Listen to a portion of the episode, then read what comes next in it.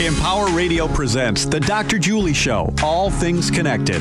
Break through the illusion of separation, explore the infinite field of possibility, and make connections that inspire. Now, here's your host, Dr. Julie Krull. Hello and welcome, everyone. You are listening to the Dr. Julie Show, All Things Connected. Each week we gather right here to make connections that break through the illusion of separation. What is conscious enterprise and social change? Gino Pastori-Ing says transforming the global exploitation based economy into an equitable and life affirming system for collective well being is the greatest challenge humanity has ever faced. We can map every current societal problem to our economic model, which treats life itself as a commodity. Rinaldo Brutoco and David Gershon, co authors of Our Moment of Choice, join me today to talk about the core principles of social change and reinventing business and the planet for the good of the whole. I invite you to take a few deep breaths, open your mind and heart, and settle into your essential wholeness as I introduce our guests. Rinaldo Brutoco is an accomplished futurist, author, speaker, and founding president of the World Business Academy, a collaborative network of mindful individuals collectively exploring the leading edge of business, and a preeminent publisher of new paradigm business literature. David Gershon is co founder and CEO of Empowerment Institute and one of the world's foremost authorities on behavior change and large systems transformation. He applies this expertise to issues requiring community, organizational, and societal change. He is the author of 11 books, including Social Change 2.0, a blueprint for reinventing our world, winner of the National Best Book Award. And welcome to you both. Welcome, Ronaldo. Well, thank you, Dr. Julie. Nice to be with you. Nice to be with you. And welcome, David. Thank you, Julie. My pleasure. Good to be with you again. It is nice to be with you, and I'm I'm really happy to have both of you here. And I'm I'm in the moment kind of surprised that neither of you have been on my show before. So this is going to be a real treat. And I just want to pause and let our listeners know that both of you have such impressive credentials. I'm encouraging all of you to go to the websites. We'll give you those um, links with the show links and check out who David and Rinaldo are. Th- their work is incredible. So, Ronaldo and David, I have a traditional first question here on the show, and I have not had either of you on the show before. So I want to begin with that because we like to set the stage of our conversation into this larger worldview of wholeness here. And so I'm just curious if, let's start with you, Ronaldo. Um, can you share with our listeners what does all things connected mean to you? Well, I think that um, one of the where one of the clear awarenesses that we've evolved to as a species, and, and I, I, use the word evolved carefully because, as you know, the human species has evolved more than 32 times already. And um, we don't have a lot of regret that there are no more chromo, chrome, um, Cro-Magnon men, there are no more Neanderthals, there's no more Homo erectus, they're all gone. And that chain of evolution led to where we are today. And I think that the single distinguishing characteristic between who we are as conscious beings today and what we were even as recently as 50 years ago is the difference between knowing that we are one. So, what I call unitary consciousness. And, and, and if you think about the history of Homo sapiens, sapiens, which is the species I was born into many years ago, that's the man or woman who knows that they know. So that's a reflective consciousness the new species, which I have evolved to, and which many other people have evolved to, and now people are being born into, is this species which my dear sister, who passed away not too long ago, um, came up with, uh, and I with um, the the name uh, Homo universalis. Uh, and when I talk about Homo universalis, what I'm really talking about is we are the man or woman who knows that we know Okay, that's Homo sapiens sapiens. And what we know is that we are one. universal consciousness. And if you understand that clearly, then you understand the relationship to the biosphere is one of symbiosis. If you understand that, you realize that the baby born in Africa of malnutrition is our baby. You understand that a child that dies anywhere is your child. That someone in, in having any adverse impact on their life is all of our adverse impact. That's to me what oneness is all about. And when Barbara Marx Hubbard and I, when I referred to her a second ago, so Barbara passed away a couple years ago, and but but very recently actually. And and when Barbara and I would talk about this 12, 12 years ago, we kept trying to figure out what was the most important distinguishing characteristic of this new evolved species. And what we came up with was this awareness of universal consciousness. Mm-hmm. So we call it Homo Universalis. That's who we are. I love that. Mm-hmm. And I I can tell both of your chapters have been written written from that perspective, and I, I hope we have a a moment to really weave that unitary consciousness into the conversation today. I know we will. So, David, how can you ins- expand on that? What does all things connected mean to you? Well, firstly, Ronaldo, brilliant and so exciting to be playing with you in this context. Ronaldo and I are old friends, and we come together in and out over the years, so we'll be able to build on each other's ideas as we've been doing many times. Uh, what it means to me is that this is the path humanity must walk. Uh, it's got many dimensions to it. From a social change point of view, it means that everything that gets created has to be designed as a whole system because we are all one. And it means that anyone who is trying to change things in a polarized way will fail because half of the people, or whatever percentage feel polarized, will push back against it. So if we are going to live that spiritual truth, we need to learn how to walk the talk. One of the things that I'm doing right now, which we can speak to uh, if, if appropriate, is a game called Peace on Earth by 2030, which is all about creating a pathway for people to walk the path of oneness. So it's very dear to my heart. I would say it's the organizing principle of my life, the path of oneness. And I would say that um, all of the deconstruction going on right now, which is essential for this new upgrade, is going to uh, enable that path to be walked because we're seeing that anything less than that is just not functional as a social system. Any any subset of the of the whole as a social system is not working because of that old belief, the separate separation belief. So, dear to my heart.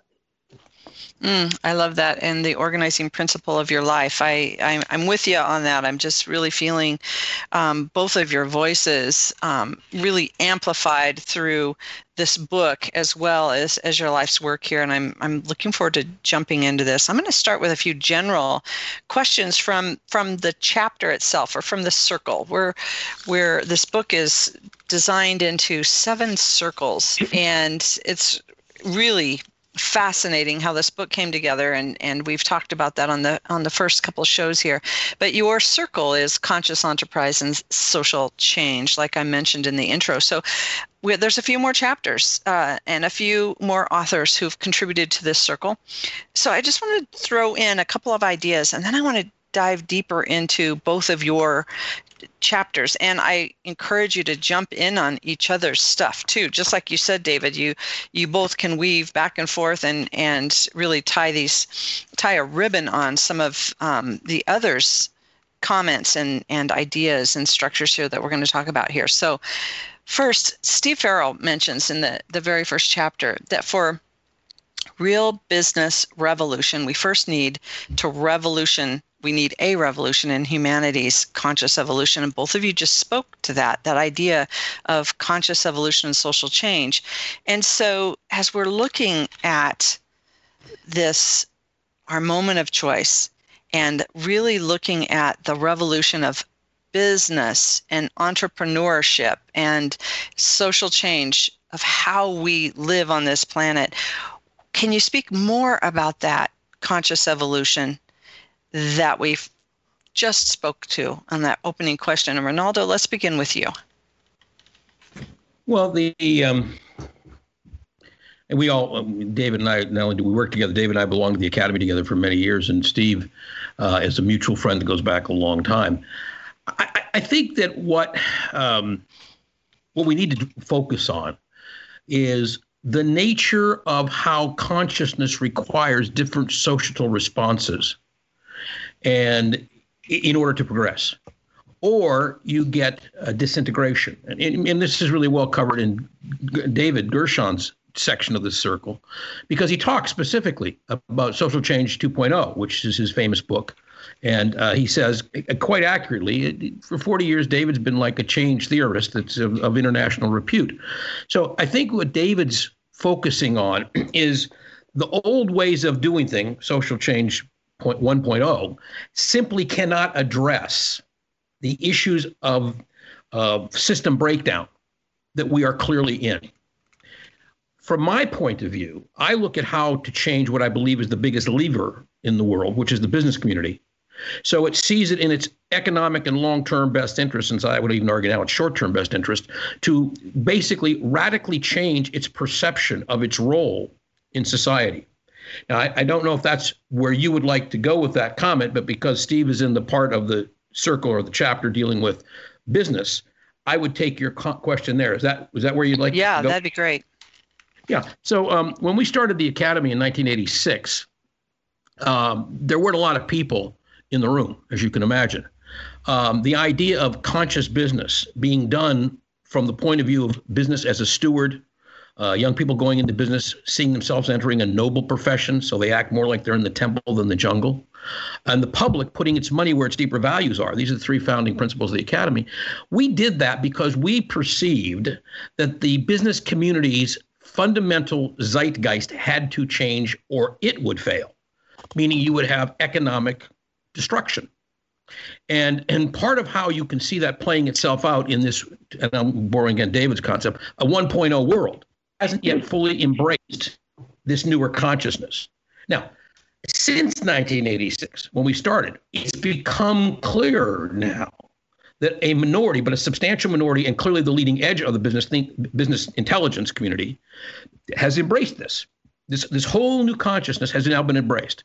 And the way you can best uh, articulate that is by pointing out that since the 70s, when we started seeing these massive wealth inequalities enter the US uh, world, um, uh, we, we thought that the purpose of business was just to take care of shareholders. And we didn't understand this holistic concept that a business is here to have multi stake involvement.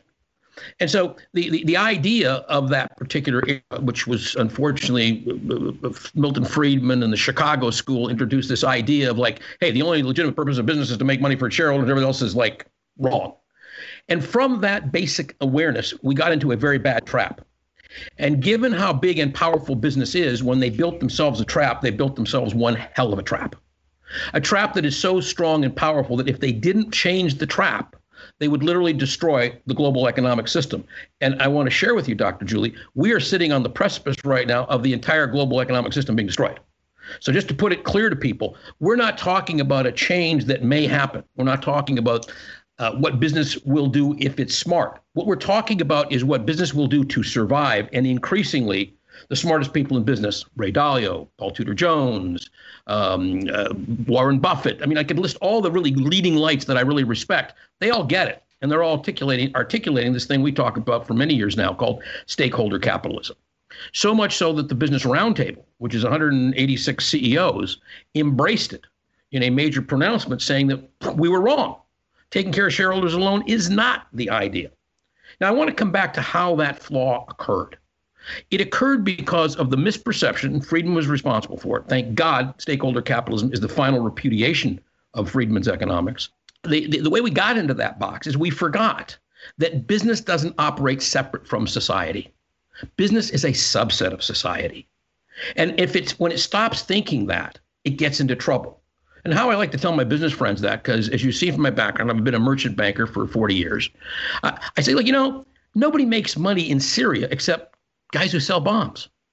Nobody makes money in any of the trouble spots in the world except people who make either armaments or weapons of destruction.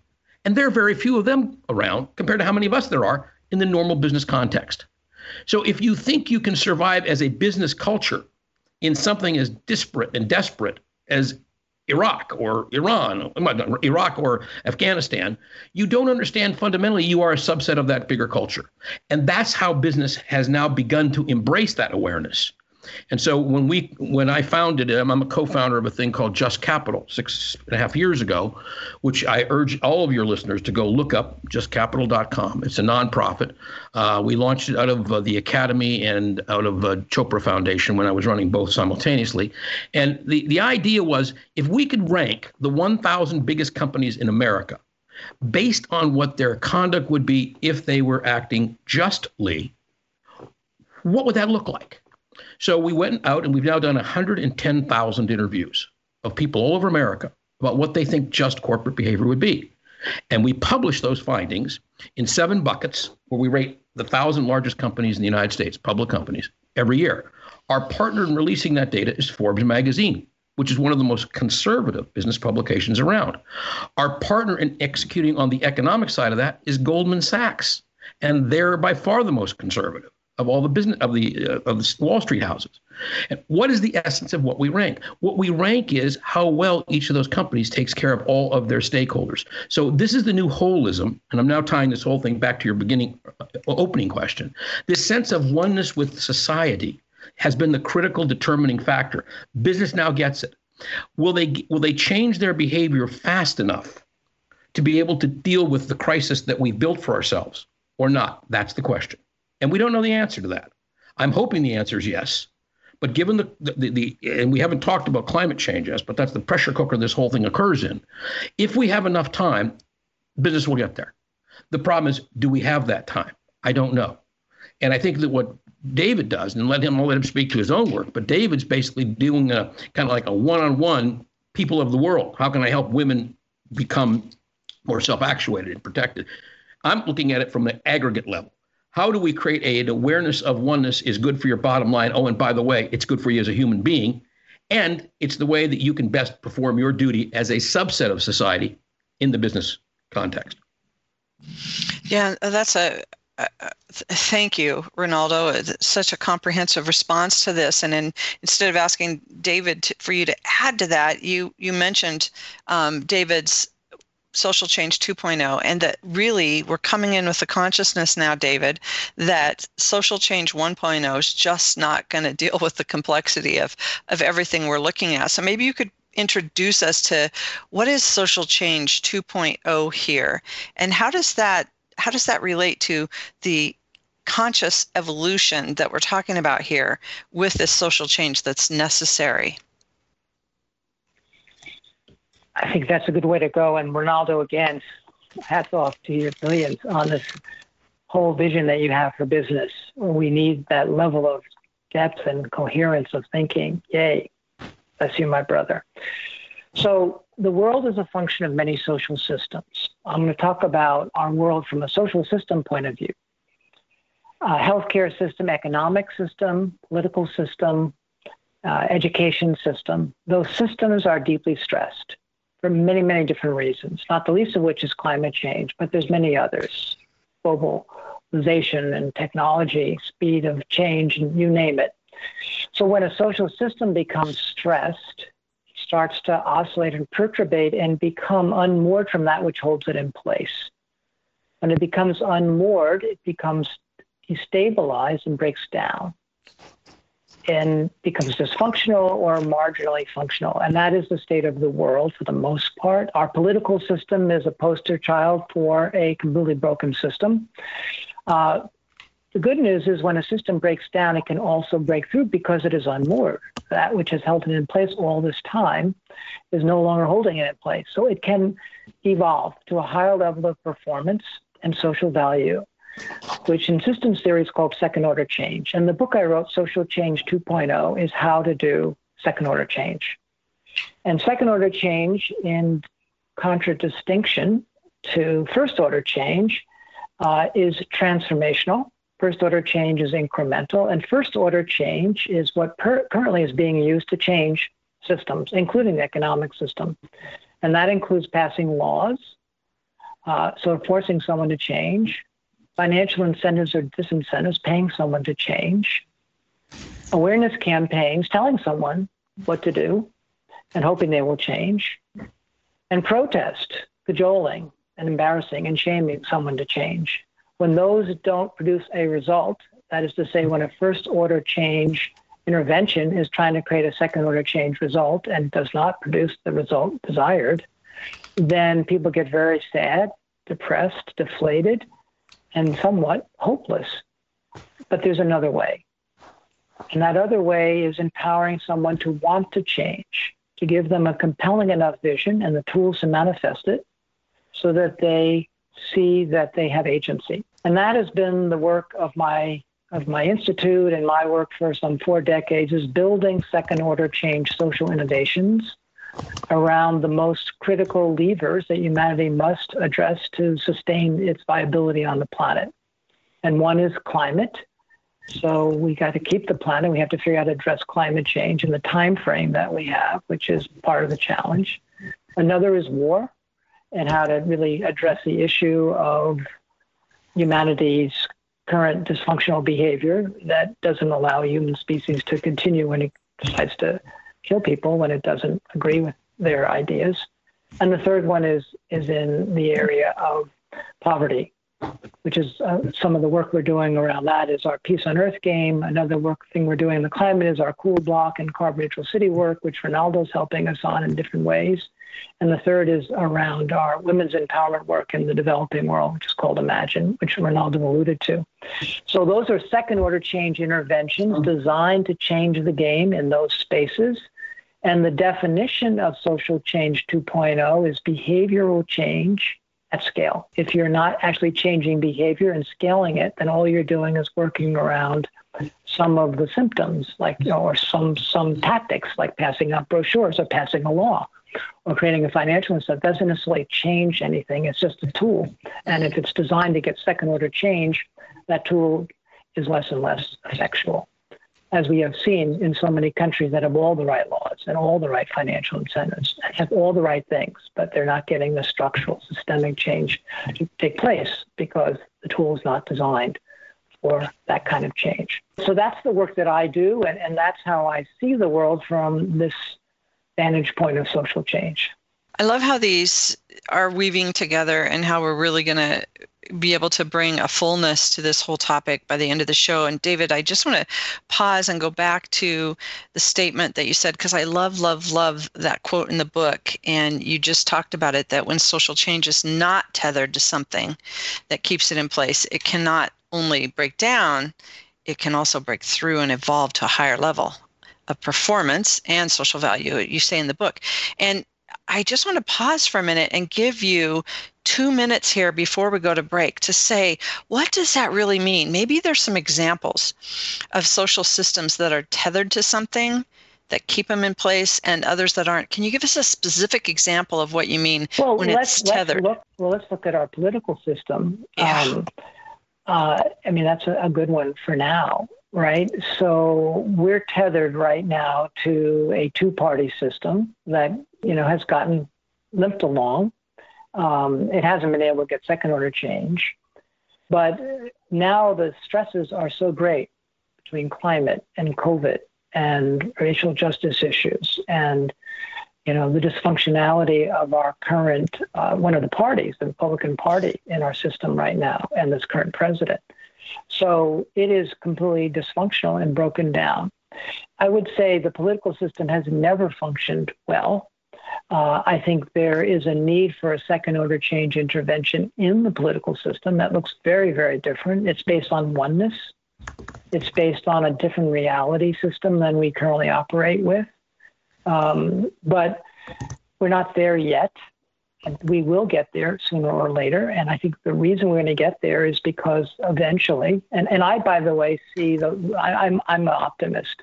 So I always see the, the best opportunities in everything. And I think what we're seeing now, at least in the political system, is what it looks like when a system breaks down and starts dying, which is then creating the opportunity for people who know what to do with it uh, to help it break through to a higher level of performance and social value. And what that looks like, it'll start to look like people coming up with social innovations around democracy, around voting, around uh, the notion of us and them. I mean, there's going to be a whole set of, they'll be primarily spiritually minded people who will come in.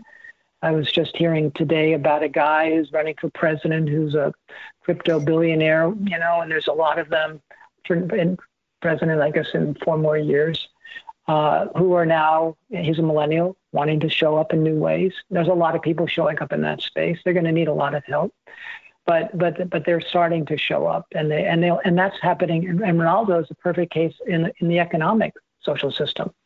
You know, he's got the ideas, and you know, he's building the, the platforms, and you know, he has the intellectual breadth and depth that's required when you build a new social system. It's got the spiritual depth and breadth that you'll need, and the practical experience. Every single social system has its system entrepreneurs, if you will, who are spiritually led who understand the principle of oneness as an organizing principle for any social system and who are driving, you know, the changes. So I see the breakthroughs happening. In fact, I'll, I'll end with this little segment with a my favorite quote from John Gardner, social science researcher, talks about the world is uh, full of breathtaking opportunities disguised as insoluble problems. Um, so you know, when you see the world through the eyes of second order change, all you see are breathtaking opportunities, whereas the world sees them as insoluble problems because mm. they can't solve them with the current strategies they're using. If you will, the same level of thinking that created the problems in the first place, to quote Einstein. Brilliant. Brilliant. And I love this idea of, of the spiritual moving into the political system in that reformation process and evolution process. And Ronaldo calls, I love this term, the business warrior monk. So we're going to talk about much more of this. I'm here with Ronaldo Butico and David Gershon, and I am Julie Krull. You're listening to the Dr. Julie Show. We're going to take a quick break, and when we come back, there'll be so much more on Oh, so much more on social change and, and conscious enterprise. We'll be right back.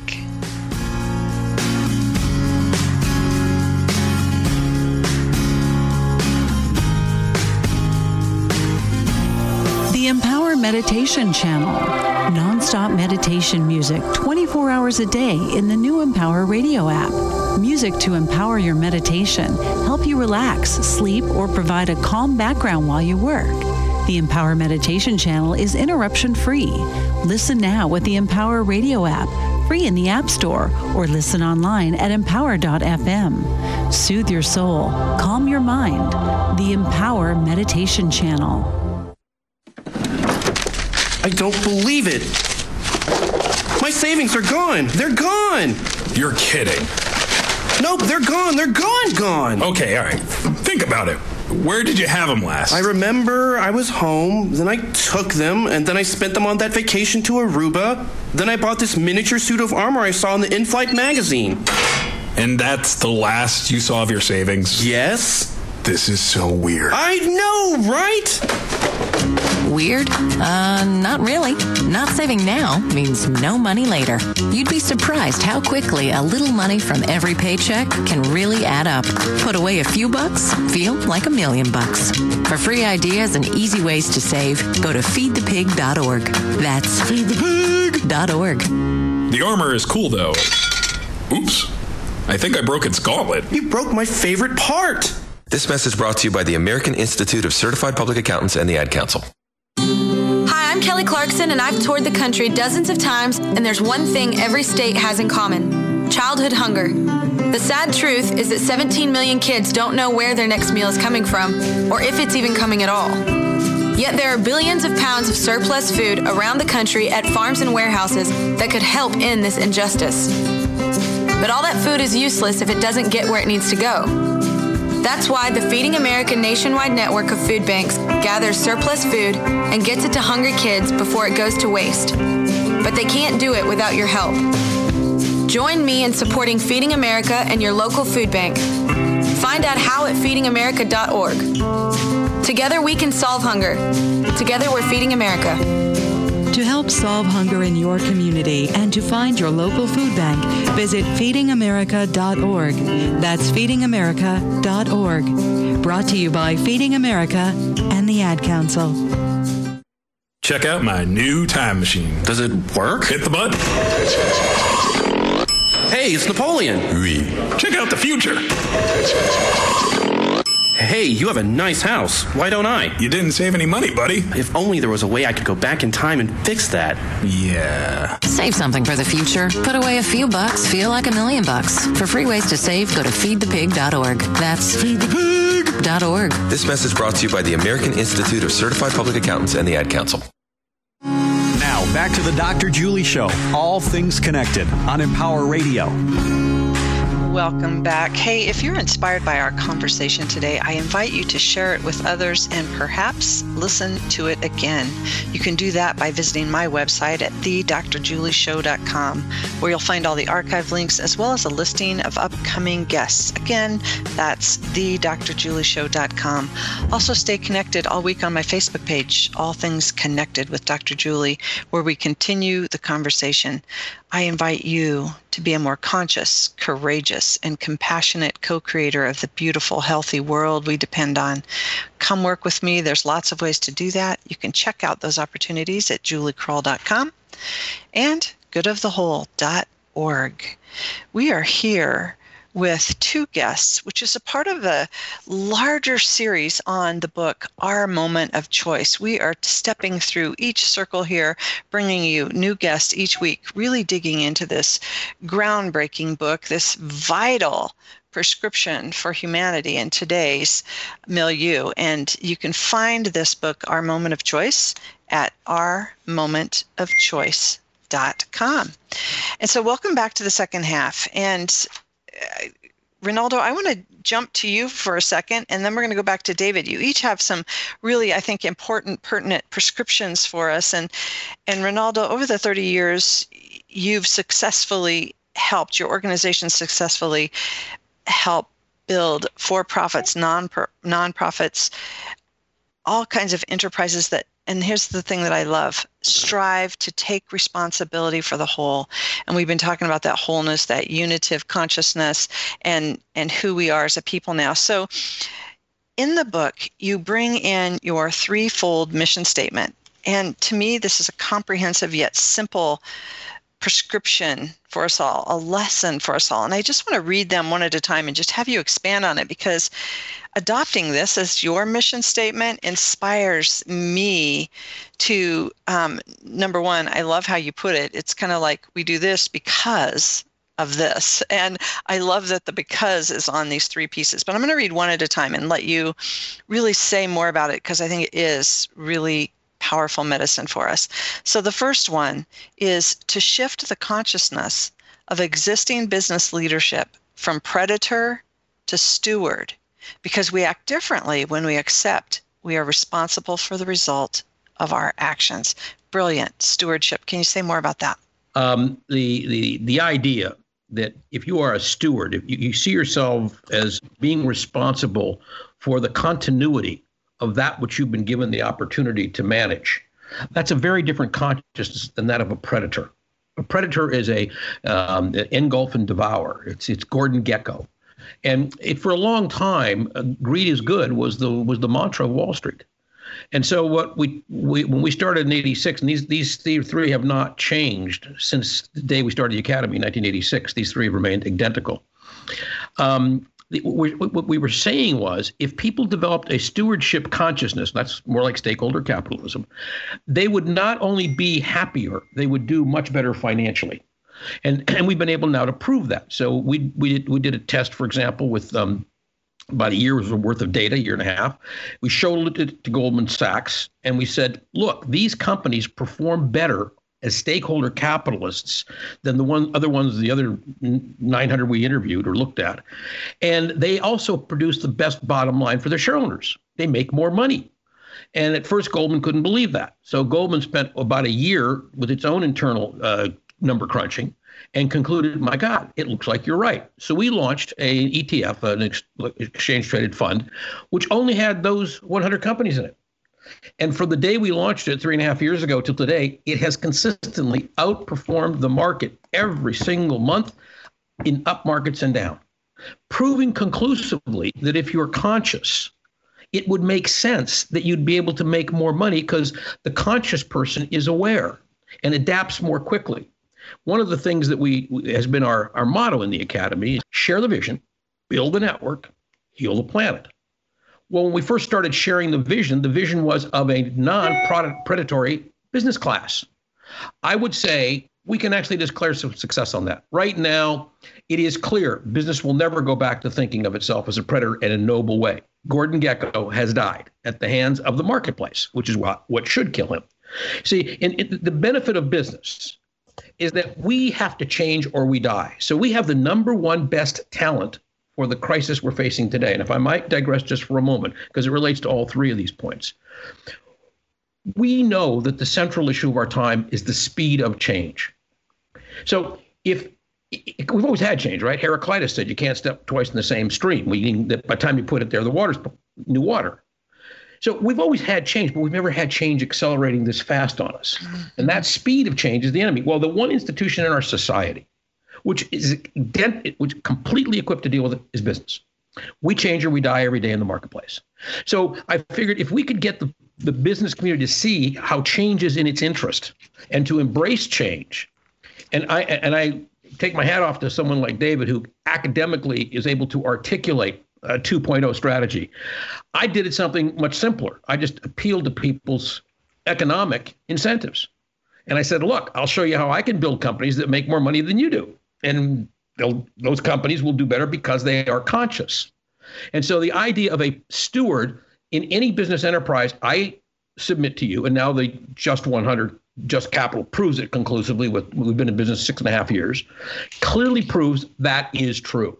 It cannot be refuted. So all of a sudden, the biggest names in business are no longer fighting the idea: should I be a good guy or should I make more money? They now recognize that being appropriate, they actually will make more money.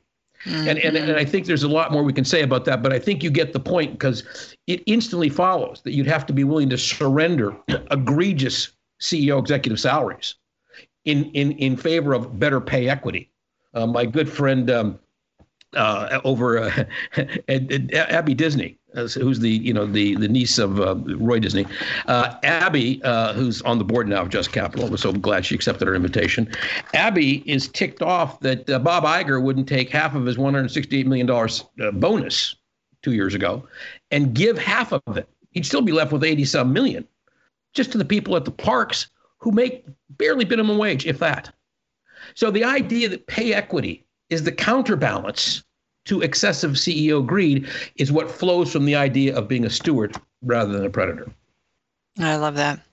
Let me read you the next one. And um, David, feel free to jump in here after this if you want to say anything. But we've got two more here that I think, like I said, are good medicine to shift the consciousness of young people going into business, particularly at business schools, to see themselves as entering a noble profession rather than a jungle because we act differently in the temple than we do in the jungle. Yeah, I, uh, what that was about, and particularly in 1986 when we first wrote it, it was clear that a lot of young people were going, particularly into our business schools, for the wrong reason, if you will. And I use the word wrong in quotes. They were going to get rich, they weren't going to do good. And so we said, you know, the metaphors, and, and back in the 1886 era, the metaphors in business were like war metaphors or jungle metaphors. You remember the expression "kill or be killed," right? Mm-hmm. Eat or be eaten. You know that that that sort of permission you give yourself in the jungle to react in a violent way because everything is seen as predatory against you. That has to go and you have to see yourself when you and I, I, one of the talks I gave many years ago. If when you got ready to go to work in the morning, whether it's you, Dr. Julie, wearing um, uh, uh, the feminine equivalent of a business suit, or it's a guy who used to wear a suit and tie that doesn't wear it anymore. And, and if you look in the mirror, as whatever your garb is that you put on to go to work in the morning, if you look at yourself and you saw yourself as garbing, as putting on your robes for the temple, from that moment on, that day, it would be hard for you to act in a way that was atavistic, greedy, or threatening to others. Because you don't do that in the temple. You do that in the jungle. So that's what that was about. And the other thing nice. was was we wanted to we wanted to, to lance the the false belief that a Gordon Gekko type philosophy actually makes money. It doesn't. And I'll, I'll give you the best example is in the world right now. It's so typical and topical. I've been working out of New York with offices on the East Coast for 35 years. New York and Washington, D.C., as well as here on the West Coast. And I've got so many friends in so many large firms in, in New York and so many friends in law firms in New York, et cetera. And not one of us ever thought of Donald Trump as a businessman, ever. So when his show got on the air, uh, The Apprentice, we all laughed. We said, "Well, what a what a what a con guy! What a what a personality! Uh, the guy can't operate a way out of a wet paper bag. He's one of the worst business people we know. He's a, he's an entertainer, yes. He's a steak oil salesman, yes. He's a promoter, yes. But he's not a business person. And all of us in New York and the business community, we all knew that. Well, you now have his the proof of that in his tax returns. It turns out no one's ever lost more money in their business career than this guy. He blew his first 400 million from his father. And then he blew a second 400 and some million that he made from The Apprentice. And he's probably 320 to 420 million dollars in debt right now and has been money laundering for 10 years or he would already been broke. Now, I say all of that based on facts that are currently in front of the public and in the record. Why is that relevant? Because when he was doing that show and other people were putting things on the air, young people would look at that and think, well, that's how you behave if you want to be rich and successful. If you want to get to be a billionaire, you got to be a heartless, cruel um, manipulator, conniver. And of course, that's the opposite of what you want to do to be successful in business. But most importantly, it's the opposite of what you want to do to be successful in life. I could not give you a better example, a more glaring example of why we wrote that admonition for young people as the second uh, second thing, the shift of consciousness of young people. Mm. Thank you. That's a great example. And the, the third one you've already addressed, so we don't need to go into it because you've talked about the just capital and, and what's happening with the ETF. But it, the third one is to shift the consciousness of the public at large to put its money where its deep values are. Because when public does this, business thrives in response. And so, so David, I want to turn to you because all three of these are really good prescriptions for social change. And and you're the expert on that. One of the things in your chapter that I really appreciate is those three questions that you suggest that we keep in front of us. If we want to change the world, we continue to ask these questions, not just answer them once, but continue to revisit it, which is how do we reinvent social change? How do we reinvent social activism? And how do we reinvent the planet? And as I'm listening to Rinaldo's response just then, I'm seeing a lot of those questions asked and responded to and asked and responded to. So I'm wondering if you want to tie all that together and really look at those questions and how that weaves into where we've been so far in the conversation. All things connected. You are living up to your mantra. Um, I will do my best. so let me let me um, let me speak to something that came before those three questions, which was the realization that we all recognize we need to change. The current state of the world's trajectory is unacceptable for keeping the planet and humanity's well-being uh, in a in a place that we would consider a good life uh, or even a viable life. So we, we need to change, but we don't know how.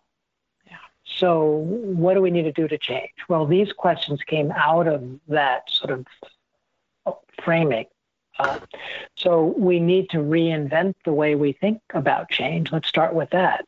If the current ways that we are trying, bringing about change are not producing results, and we continue to follow the same approaches and continue to get the same results, then that's not so smart. So we have to reinvent social change.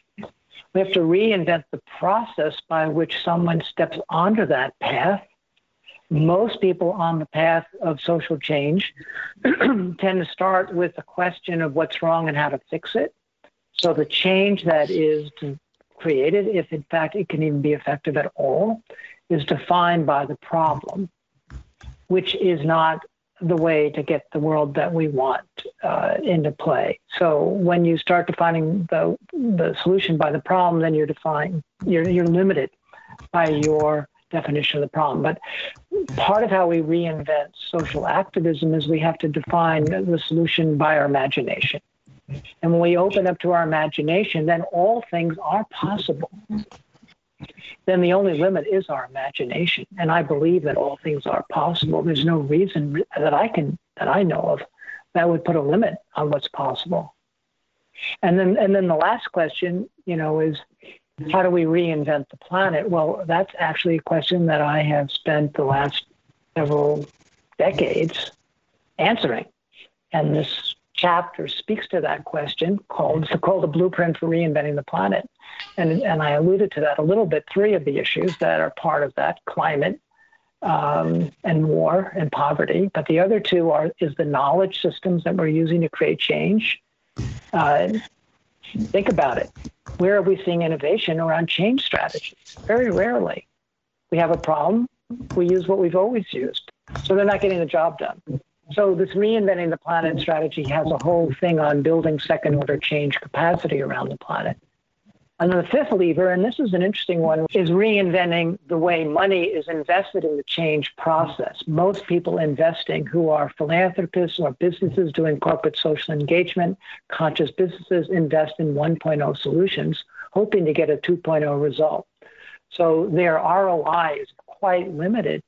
And so there's trillions of dollars philanthropically or through corporate philanthropy or through government investments that are getting very, very limited results, but people keep investing in the same way. So I want to rein, reinvent the way people invest in social change and build a new criterion called social ROI, which is behavior change at scale. If what you're investing in does not have a, a theory of change and, a, and some level of proof that this can get there, then that's not a good ROI.